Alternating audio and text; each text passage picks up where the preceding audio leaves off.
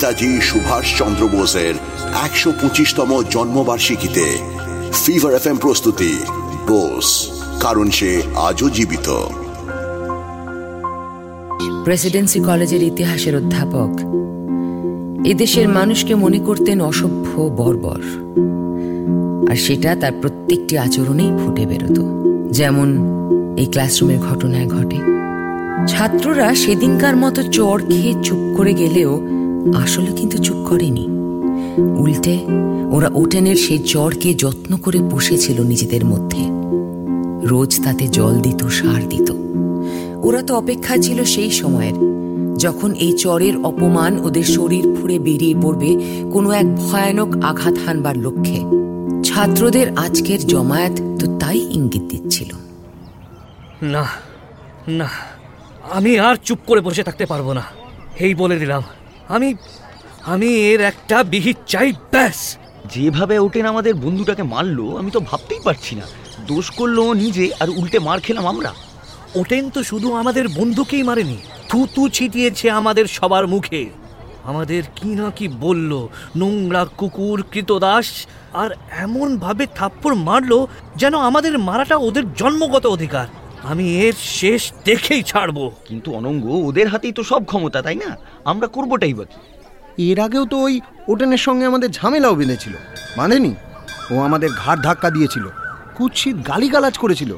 কিন্তু তারপর কি হলো? কিছু হলো? সেদিকে তো আমরা কোনো কিছু বাদ রাখিনি। প্রিন্সিপাল জেমসের কাছে গিয়ে প্রতিবাদ জানিয়েছি। কোনো ফল পাইনি। ছাত্র ধর্মঘট পর্যন্ত ডেকেছি। কিন্তু তাতে লাভ? আসলে কি জানিস? ব্যাপারটা মনোভাব বদলানোর নয়। ওরা তো আমাদের মানুষই মনে করে না। তাই কোনো পাত্তাও দেয় না। ওদেরই তো রাজত্ব। কি করা যাবে বল? তা বলে মুখ নামিয়ে সহ্য করে যাব? না। সুভাষ শুধু না বললেই কি হবে? সত্যি তো কিছু করার নেই আমাদের। কে বলেছে কিছু করার নেই? আছে তো। কিন্তু তার জন্য আমাদের সবাইকে একজোট হতে হবে। নইলে ওদের নড়ানো যাবে না। আহ সুভাষ। সুভাষ হেয়ালি করিস না তো। স্পষ্ট করে বল তুই কি ভাবছিস? অটনকে আমরা মারব। কি বলছিস? দেখ ভুলে যাস না এটা প্রেসিডেন্সি কলেজ কিন্তু। এটা ওদের ঘাঁটি। এখানে তুই ওদের গায়ে হাত দিবি কি করে? সুভাষ ঠিকই বলছে। এছাড়া আমাদের কাছে কোনো উপায় নেই।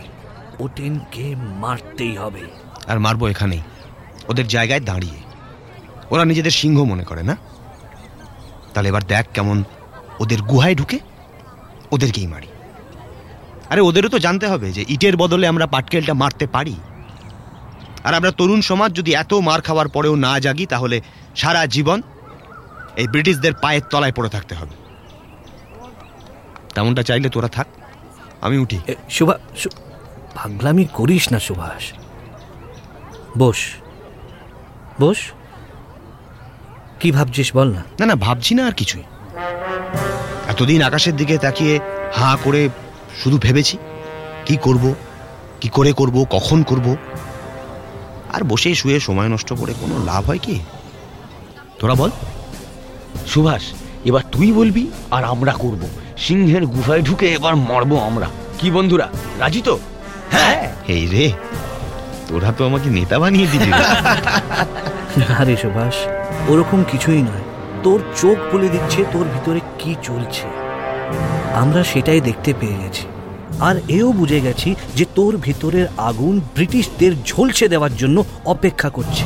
এই আগুনই তো আমাদের চাই। বল বল কি করতে হবে? প্রেসিডেন্সি কলেজের বড় সিঁড়ির তলায় কাল তাহলে আমাদের দেখা হোক। আর তারপর? তারপর। তারপর ওটেনের অধঃপতন?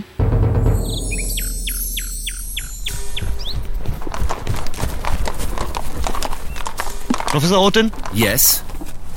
আপনার কি খুব তারা আছে এখন মানে আমরা একটু কথা বলতে পারি Aren't you Mr. Subhash Chandra Bose? You seem to have a good memory professor Oaten and do you recognise this gentleman What are you up to? মনে পড়ছে আপনি কাল এই ছেলেটাকে একটার পর একটা চড় মেরেছিলেন Yes, I remember. He got it because he deserved it. আর মনে আছে চর মারার পর সেই পৈশাচিক হাসি মেরে হাতের খুব সুখ পেয়েছিলেন তাই না What do you mean? সেটা খুব শিগগিরই আপনি বুঝতে পারবেন Look, Mr. Subhash Chandra Bose, you descended from a respectable family. You are a fairly good student too.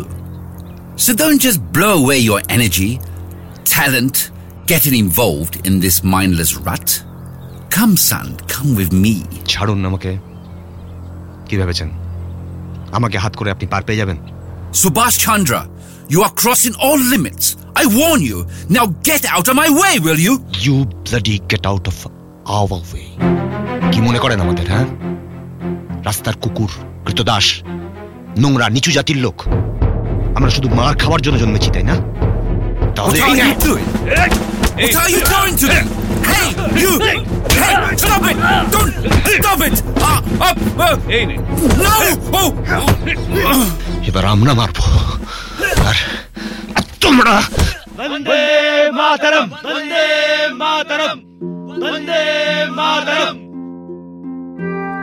এই বন্দে মাতারামকে সঙ্গী করেই ছাত্ররা শেষ পর্যন্ত ফেটে পড়ল আগ্নেয়গিরির মতো ব্রিটিশ শাসনের অন্যতম প্রাণকেন্দ্র প্রেসিডেন্সি কলেজে দাঁড়িয়ে কিছু ভারতীয় ছাত্রর এই পদক্ষেপ এক লহমায় তাদের স্বাধীনতা সংগ্রামী ছাপ দিয়ে দিল।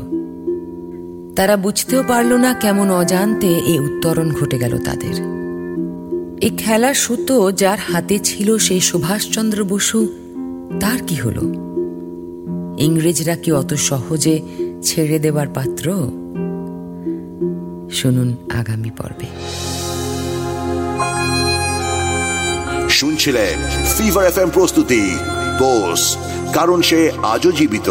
অভিনয়ে প্রয়াত সৌমিত্র চট্টোপাধ্যায় ঋত্বিক চক্রবর্তী শিলাজিৎ মজুমদার রজতাভ দত্ত বিশ্বজিৎ চক্রবর্তী আর নারেশনে রূপা গাঙ্গুলি আপনি শুনছেন এইচ টি স্মার্ট কাস্ট আর এটি ফিভার এফ এম এর প্রোডাকশন HD Smartcast.